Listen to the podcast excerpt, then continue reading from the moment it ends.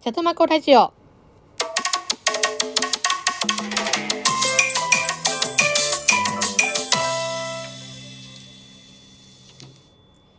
この番組は気ままに思いついたことをしゃべるラジオです。こんにちは、ちゃとまこです。今日もよろしくお願いします。昨日ですね、本当はアップする予定だったんですけど、予定が入っていることをすっかり忘れちゃってて、昨日は上げられませんでした。はい。で、昨日は、月に一度の、ちょっと通院してるんですけど、通院日だったんです。で、4月じゃないですか。で、4月になると、だいたい、私の通っている病院は、年に一度、主治医が変わるっていう、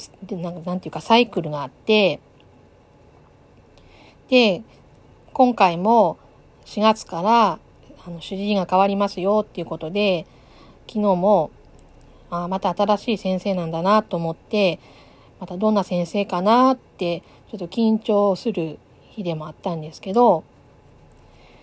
で、ちょっと今回は、先生によって、待ち時間が変わるっていうのもちょっとあるんで、今回はちょっと予約の時間よりも30分ぐらい早めに一応行ったんですよ。で、まあ言っても、待ち時間はだいたい30分から1時間、長くて、もうほんと長くて1時間っていうこともたまにあるんで、まあ、でも今回はうまくいけば、早い先生ならパパッと終わって、さっと帰れると思ってたんですけど、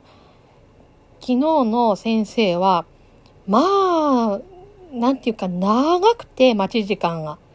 早めに行ったにもかかわらず、まあ予約の時間は、まあ30分も早かったんで、まあ、30分は、まあ、無理としても、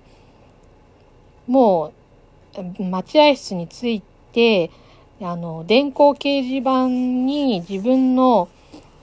診察の番号が、まず表示されるのに30分ぐらいかかって、で、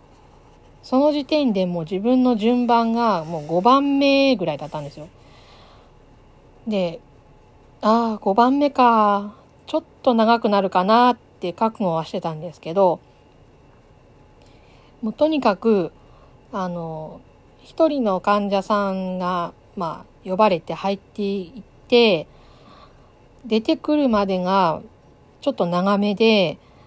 ああ、なんか丁寧にやってらっしゃる先生なんだなと思って、ああ、そうなのか。まあ、それはそれでいいんだけど、と思って待ってたんですけど、で、前の患者さんが終わって出てくるじゃないですか。で、次の患者さんが呼ばれるのに、本来はそんなに時間かからないんですけど、その先生がその次の患者さん呼ぶまでも長い。長いんですよ、すごく。なんか、カルテに何か記入したりとか、次呼ぶ患者さんの予習みたいな何かしてるのかなと思うんだけど、それにしても長い。もう長くて、結局、私が病院に着いて受付してから約2時間ぐらいでやっと呼ばれて、もう、待ってるのって結構疲れるじゃないですか。でも、それで、まあ自分が呼ばれて、入ってったら、なんとも可愛らしい、イケメンの先生だったんですよ。もう何歳ぐらいかな、多分20代後半ぐらいの本当にまだ若い先生で、いやー、若いなーって思いながら、まあでも、私の後に来た人もずっとなんか遅いねってなんかちょこちょこと文句を言ってたんで、ちょっと私の時は早く終わらせようと思って、こどうですかって言われて、いつもと変わらず大丈夫ですみたいな感じで話して、もうとにかくすぐお薬を処方してもらって、もう帰らなきゃと思って、で、だけどなんか先生の方から、いろいろ質問とかされて、もうそれも、なんか本当ならもうちょっと私も喋る方なんですけど、もう後ろがすごい疲れてると思ったら、なんかそれでなんか集中できなくて、もうとにかく、お薬はこんな感じで、ね、大丈夫ですみたいな感じで、もうポンポンって早く終わらせて、なんか先生の方はなんか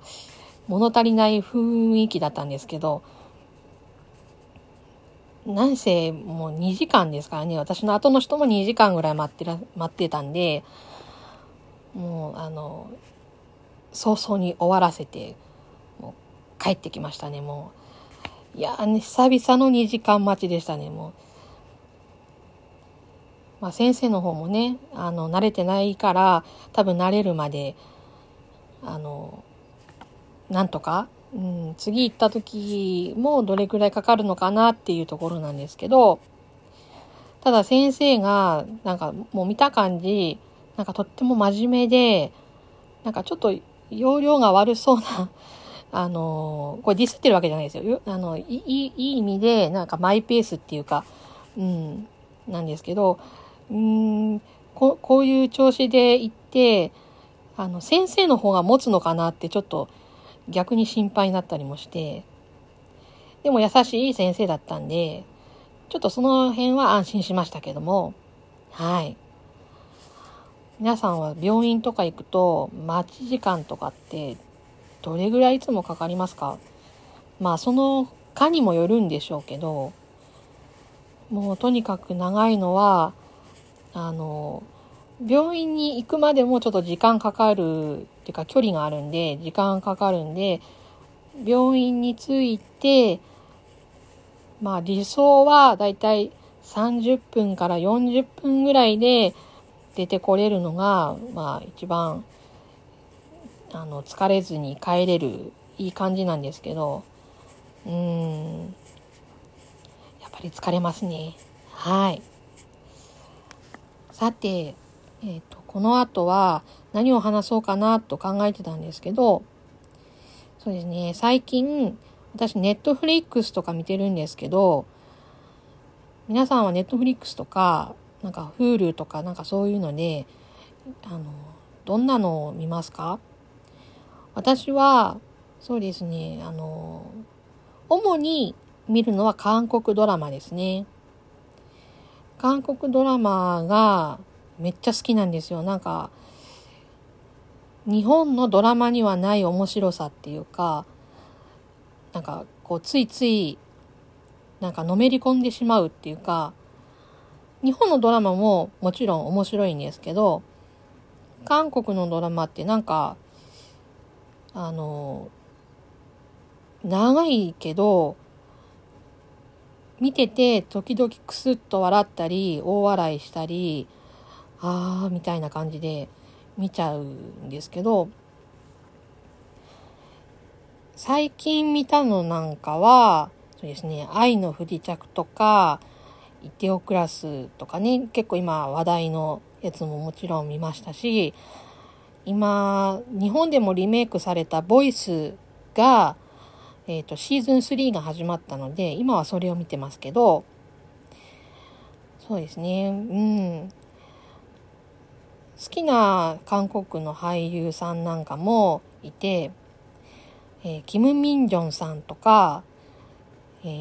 ャン・ヒョクさんとか結構ファンで、チャン・ヒョクさんなんかはもうすごく大好きで見ますね。キム・ミンジョンさんもちょっと多分名前聞いてもピンとこない方だと思うんですけど、結構もう十何年ぐらいずっとファンでしたね。ファンクラブなんかもで入っちゃって、ファンミーティングも東京まで行ってきました。でも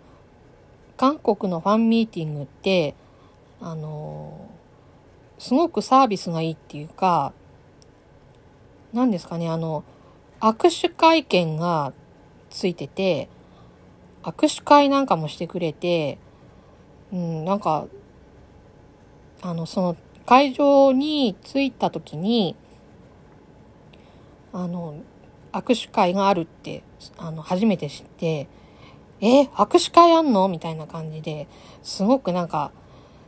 ドキドキワクワクみたいな感じで、で、しっかり握手して、感動しながら帰ってきましたね。はい。あとは、まあ、映画とかもたまに見るけど、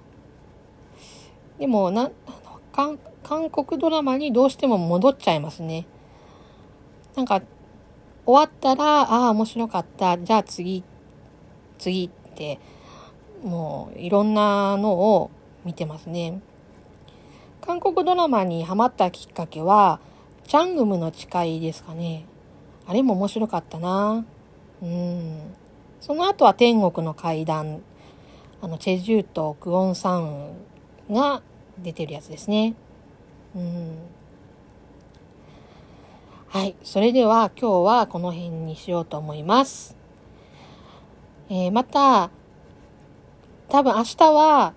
何もないので、またラジオ配信しようと思っています。また聞いてくれると嬉しいです。もしよかったらリアクションが、してくれるともっと嬉しいです。それではまた。バイバイ。